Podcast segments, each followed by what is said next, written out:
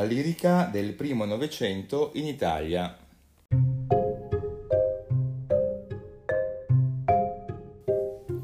La lirica del primo Novecento esprime una profonda esigenza di rinnovamento. Il romanzo, oltre a subire profonde trasformazioni, ad opera specialmente in Italia di Svevo e di Pirandello, diventa un genere poco praticato se si eccettua la produzione di opere di facile consumo. Di qui la pratica del frammento, cioè della composizione breve e intensa, che cerca di suggerire impressioni simili a quelle della poesia. Questa, a sua volta, pone in primo piano la soggettività del poeta e la condizione esistenziale dell'uomo contemporaneo.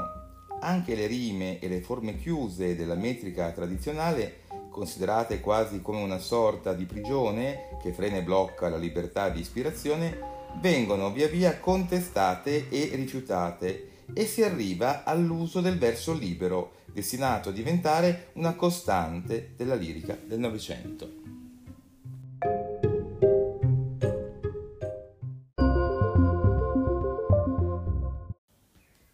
I crepuscolari, tematiche e modelli.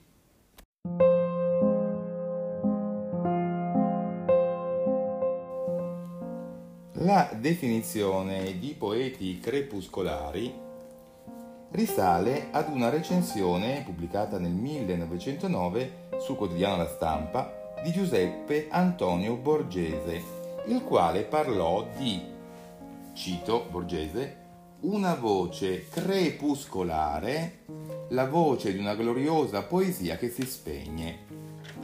Questi poeti rappresentano infatti l'esaurirsi di un'intera tradizione. Ai contenuti aulici e sublimi di questa tradizione, espressi in forme retoricamente complesse ed elaborate, i crepuscolari contrappongono l'amore per le piccole cose, con le atmosfere più grigie e comuni della vita quotidiana, rievocate attraverso un linguaggio dimesso e prosaico, tendenzialmente vicino al parlato.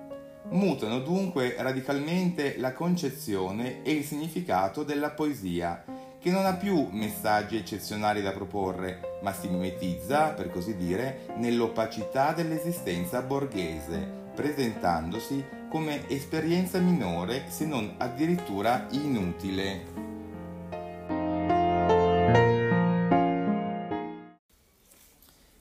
La geografia degli autori.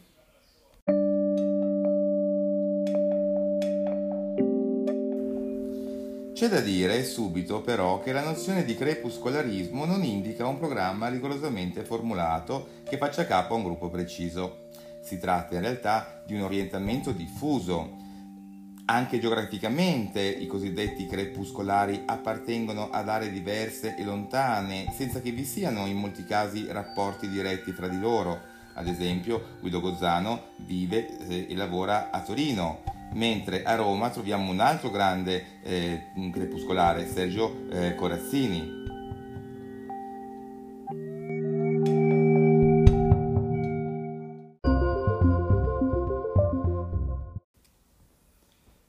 Sergio Corazzini.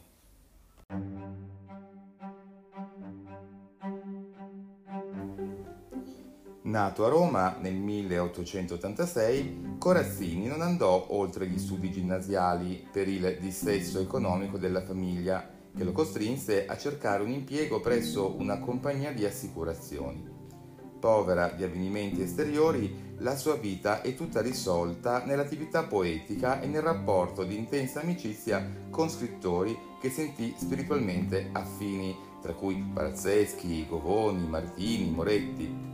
Colpito dalla tisi, morì giovanissimo nel 1907 a soli 21 anni.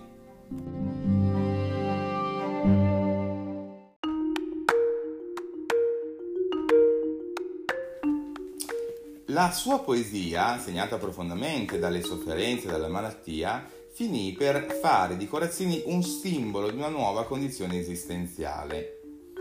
Nella sua produzione trovano posto i motivi e le atmosfere più care alla sensibilità crepuscolare, come ad esempio il senso di sofferenza e di solitudine esistenziale, oppure il mondo delle povere piccole cose e degli affetti comuni, e poi ancora il simbolismo infantile, ad esempio quello delle marionette, eh, il pianto sommesso che non si risolve nel semplice lamento vittimistico, ma cerca di cogliere i valori spirituali a cui può richiamarsi la vita dell'uomo. Tra le raccolte eh, ricordiamo quelle più importanti, dolcezze, l'amaro calice, piccolo libro inutile e libro per la sera della domenica. Proprio da piccolo libro inutile leggiamo, analizziamo e commentiamo Desolazione del povero poeta sentimentale.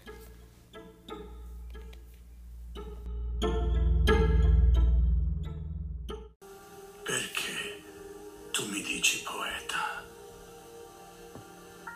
Io non sono un poeta. Io non sono che un piccolo fanciullo che piange. Vedi, non ho che lacrime da offrire al silenzio.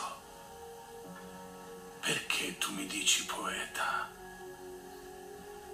Le mie tristezze sono povere tristezze comuni. Le mie gioie furono semplici, semplici così che se io dovessi confessarle a te, arrossirei. Oggi io penso a morire. Io voglio morire solamente perché sono stanco, solamente perché i grandi angeli sulle vetrate delle cattedrali mi fanno tremare d'amore e d'angoscia, solamente perché io sono ormai rassegnato come uno specchio, come un povero specchio malinconico. Vedi che io non sono un poeta, sono un fanciullo triste che ha voglia di morire. Non maravigliarti della mia tristezza e non domandarmi. Io non saprei dirti che parole così vane, Dio mio, così vane, che mi verrebbe di piangere come se fossi per morire. Le mie lagrime avrebbero l'aria di sgranare un rosario di tristezza davanti alla mia anima sette volte dolente. Ma io non sarei un poeta, sarei semplicemente un dolce e pensoso fanciullo cui avvenisse di pregare così come canta come dorme. Io mi comunico del silenzio quotidianamente come di Gesù e i sacerdoti del silenzio sono i rumori. Poi che senza di essi io non avrei cercato e trovato il Dio. Questa notte ho dormito con le mani in croce. Mi sembrò di essere un piccolo e dolce fanciullo dimenticato da tutti gli umani, povera, tenera preda del primo venuto. E desiderai di essere venduto, di essere battuto, di essere costretto a digiunare per potermi mettere a piangere tutto solo, disperatamente triste, in un angolo oscuro. Io amo la vita semplice delle cose. Quante passioni vidi sfogliare a poco a poco per ogni cosa che se ne andava tu non mi comprendi e sorridi e pensi che io sia malato. Oh, io sono veramente malato e muoio un poco ogni giorno. Vedi come le cose. Non sono dunque un poeta. Io so che per essere detto poeta conviene viver ben altra vita. Io non so, Dio mio, che morire.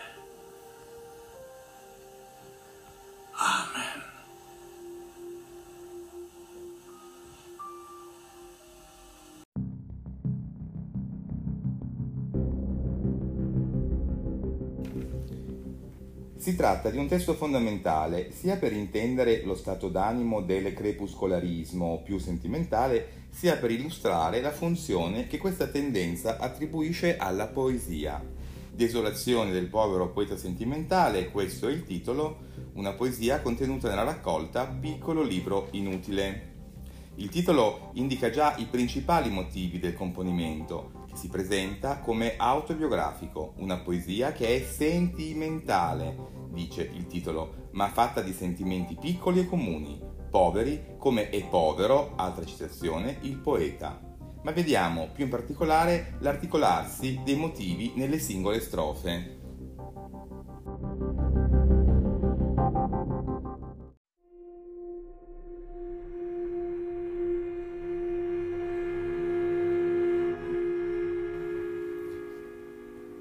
Prima strofa l'uso del tu con cui il poeta si rivolge a un ipotetico lettore imprime al discorso un tono di vicinanza e di intimità colloquiale. La domanda, formulata nel primo verso, trova subito una risposta negativa, in cui l'autore rifiuta la qualifica di poeta. Il termine è ripetuto per ben tre volte a chiusura di verso.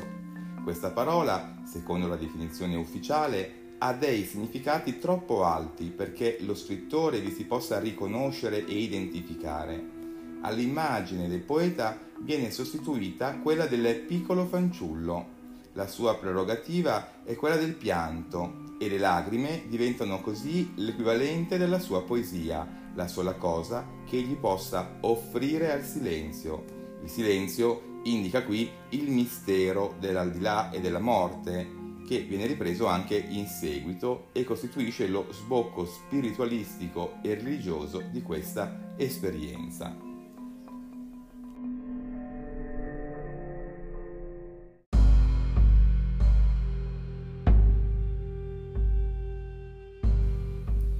La seconda strofa sottolinea come la vita del poeta sia stata e sia tuttora una povera cosa fatta di gioie e di tristezze comuni, che si prova quasi imbarazzo a confessare. L'esistenza si rivela in fondo un'esperienza che non contiene ragioni particolari per continuare ad essere vissuta, di qui il desiderio di morire, che costituisce un altro dei motivi essenziali eh, della lirica. La terza strofa pone in rilievo il fatto che il desiderio di morte non abbia altri motivi se non proprio la stanchezza del poeta di fronte alla realtà eh, delle cose.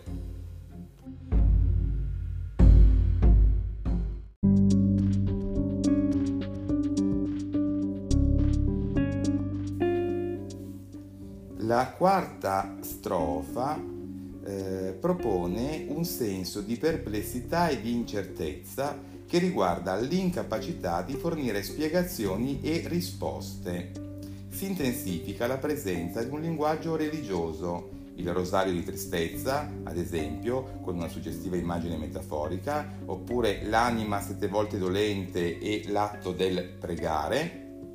Nella quinta strofa il discorso si fa più esplicito. La comunione con Gesù diventa una possibile soluzione del mistero delle cose, qui definite il silenzio, che verrà risolto nell'aldilà, anche se è la vita stessa, a cui allude ovviamente il Romori, ad aver condotto il poeta alla scoperta di Dio. Il suo nome chiude la strofa in simmetria con il Gesù del primo verso.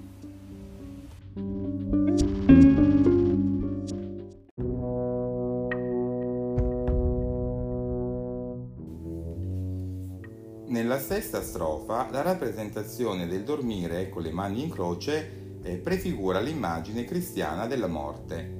Il sonno comporta anche un regredire della psicologia del soggetto che rivela le sue paure infantili e il desiderio di soffrire, quasi la tentazione di annullare la propria persona, la propria personalità nella solitudine di un angolo oscuro. La settima strofa evidenzia come l'amore per la vita semplice delle cose eh, possa essere minacciato dalla precarietà in cui queste si trovano ad esistere, cioè in un trascorrere del tempo che le consuma e le risucchia verso la morte.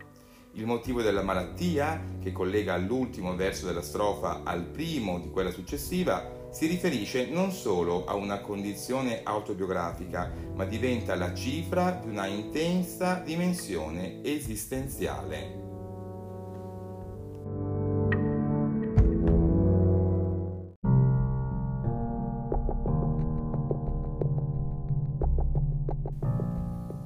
L'ottava e ultima strofa ribadisce questo concetto che trasferisce alla vita le caratteristiche della morte. Sia per l'individuo come per le cose, vivere significa morire, lentamente e quasi insensibilmente, ma inesorabilmente, come suggerisce il verso E muoio un poco ogni giorno. Per questo Corazzini non può accettare la qualifica di poeta. Per essere considerato tale conviene vivere ben altra vita, scrive Corazzini per quanto riguarda lo stile, ricordiamo che il verso è libero e lo stile punta alla discorsività. L'uso del verso libero sicuramente contribuisce a dare all'andamento della poesia eh, un eh, andamento spiccatamente prosaico, spinto fino al grigiore dall'uso di parole semplici e comuni.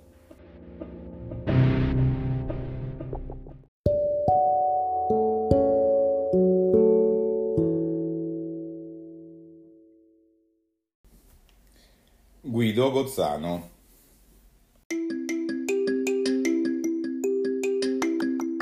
Nato a Torino nel 1883, Gozzano si iscrive alla facoltà di giurisprudenza senza tuttavia condurre a termine gli studi. Preferisce infatti frequentare le lezioni della facoltà di lettere, come dargli torto d'altronde. Gozzano acquista presto una posizione di rilievo nella letteratura fino a divenire il più rappresentativo fra i giovani scrittori torinesi. Nel 1907 esce la prima raccolta di versi, intitolata La via del rifugio, seguita da una seconda raccolta intitolata Colloqui. Queste due raccolte consacrano la fama di eh, poeta di eh, Gozzano. I temi eh, trattati da Gozzano sono soprattutto l'accettazione di un'esistenza senza avvenimenti di rilievo e senza ambizioni intellettuali, accompagnata dall'ironia che consente a Gozzano di reagire alle delusioni eh, della vita. Colpito dalla tubercolosi, Gozzano alterna la residenza a Torino con i soggiorni in Liguria per trovare sollievo al suo male aveva intrapreso nel 1912 un viaggio in India, attratto anche dalle forme di spiritualità delle religioni orientali.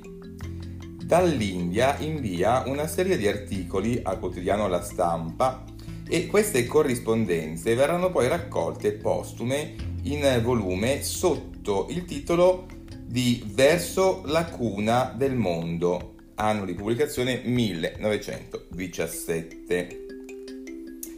Anche ehm, per sopperire alle esigenze economiche aveva avviato una non trascurabile collaborazione a quotidiani e riviste. Appunto, la stampa è una di queste. Scriveva recensioni, pubblicava novelle, eh, numerose fiabe, soprattutto per il Corriere dei Piccoli. Eh. I colloqui.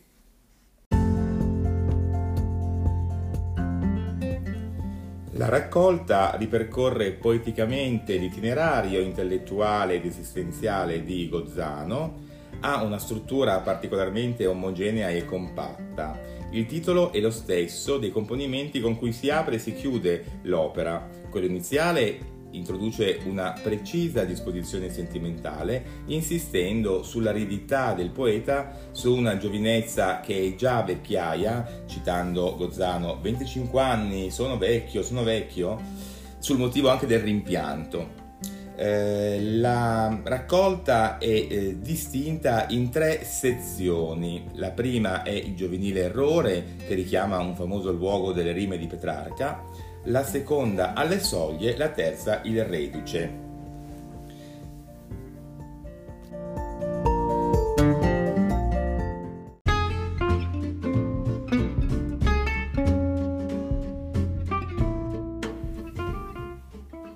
La prima sezione presenta, citando Gozzano, alcuni episodi di vagabondaggio sentimentale, si tratta di poesie in cui le esperienze della vita sono filtrate da un'ironia amara e disincantata. Eh, quali sono i temi trattati da queste poesie, dalle poesie contenute nella prima raccolta? Sicuramente abbiamo un contrasto simbolico tra giovinezza e maturità, tra il sorgere e lo schiarire delle, delle illusioni. Abbiamo poi anche la parodia dell'immagine d'annunziana, della eh, femme fatale eh, abbiamo l'esclusione della possibilità di rivestire i panni del superuomo, oppure anche l'angoscia della morte, la nostalgia del distacco dalla madre, eh, l'inutile funzione della memoria e l'impossibilità per un amore di restituire la fiducia nella vita.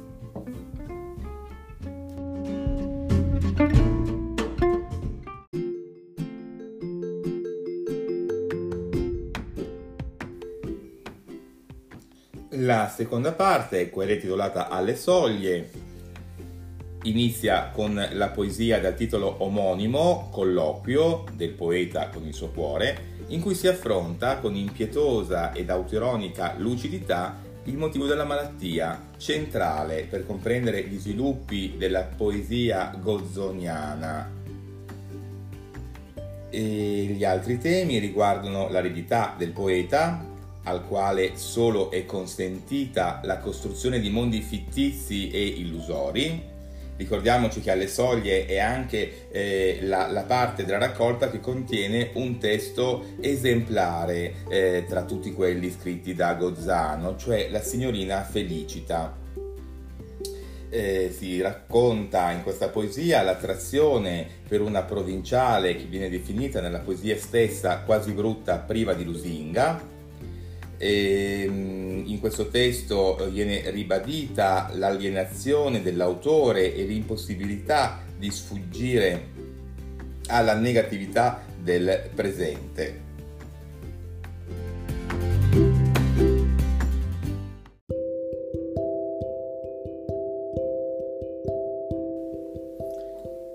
La terza parte, intitolata Il Reduce, riflette l'animo di chi, superato ogni guaio fisico e morale, si rassegna alla vita sorridendo. Citazione ovviamente eh, di eh, Gozzano. In questa terza eh, parte il senso di estraneità alla vita appare eh, molto più eh, irrigidito e fissato in una situazione atemporale come risulta da un'altra poesia che è, diciamo così, il cavallo di battaglia di Gozzano insieme alla signorina Felicita, cioè Totò Merumeni. L'ultima lirica che chiude appunto la eh, raccolta è intitolata I colloqui, come la prima, e riassume le motivazioni dell'intera opera conclude il carattere emblematico della confessione nel segno di una persistente e definitiva lacerazione.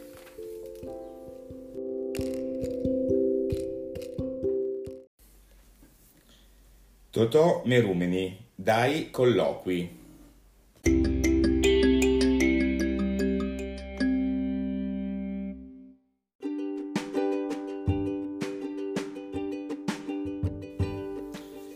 Si tratta del componimento che introduce la terza e ultima sezione dei colloqui, intitolata Il Reduce, in cui Gozzano raffigura in termini emblematici la sua condizione di sopravvissuto.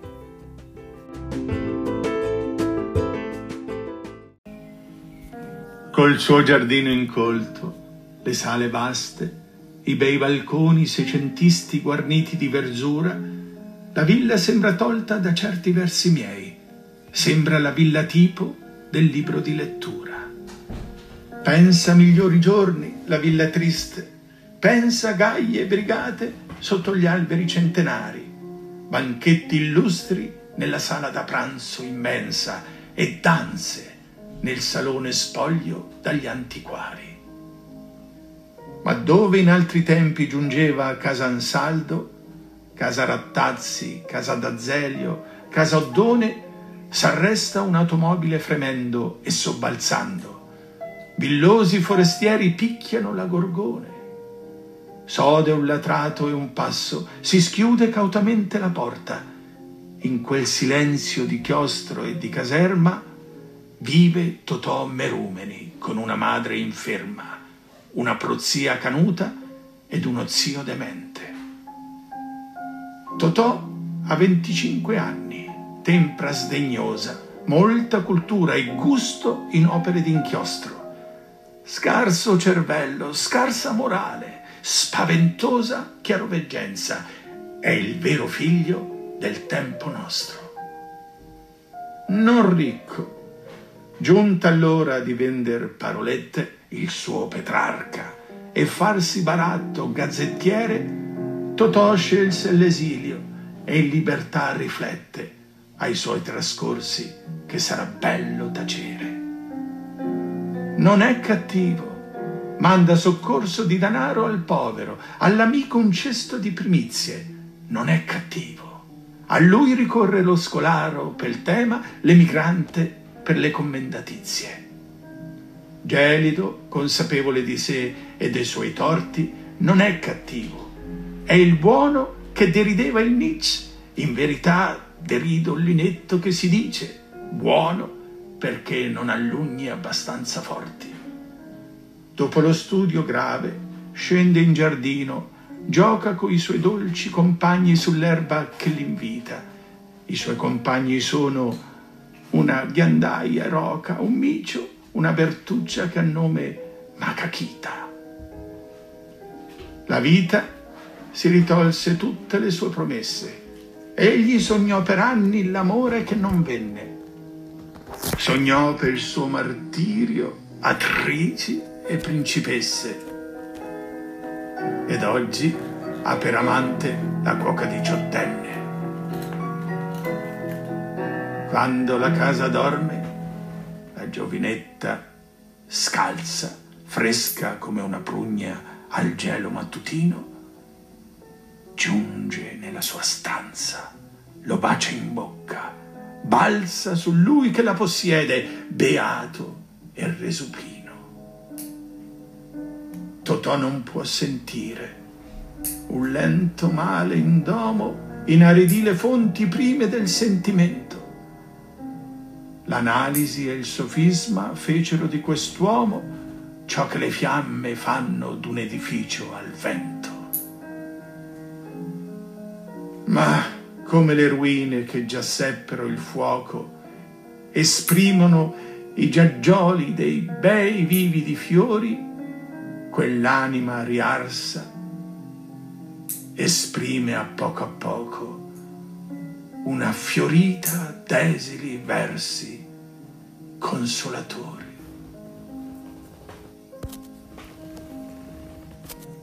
Così Totò Merumeni, dopo tristi vicende, quasi è felice. Alterna l'indagine e la rima. Chiuso in se stesso, medita, s'accresce, esplora, intende la vita dello spirito che non intese prima perché la voce è poca. È l'arte prediletta, immensa, perché il tempo, mentre ch'io parlo, va. Totò opera in disparte, sorride e meglio aspetta e vive. Un giorno è nato, un giorno morirà.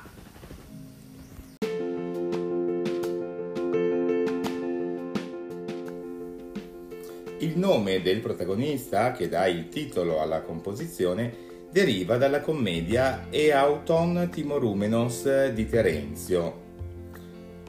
E questo eh, conferma il carattere letterario dell'operazione condotta da Gozzano. Lo scopo è quello di fornire una specie di ritratto dell'artista. Eh, l'ambiente in cui vive Totò Merumeni coincide con quello della signora Felicita. Anche qui c'è un'antica villa barocca che vive triste e solitaria nel contrasto fra le memorie di un passato felice, al verso 5 possiamo leggere pensa migliori giorni, e la desolazione del presente, al verso 8 possiamo leggere il salone spoglio dagli antiquari.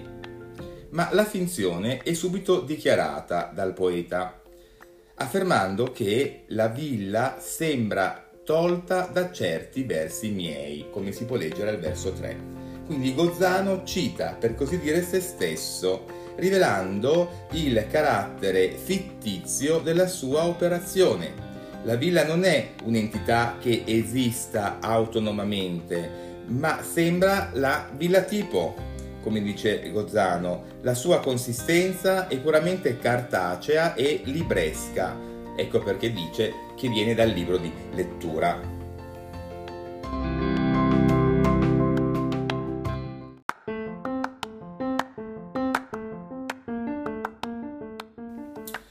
Questo mondo artificiale, Totò Merumeni si eh, propone come una specie di controfigura dello stesso poeta.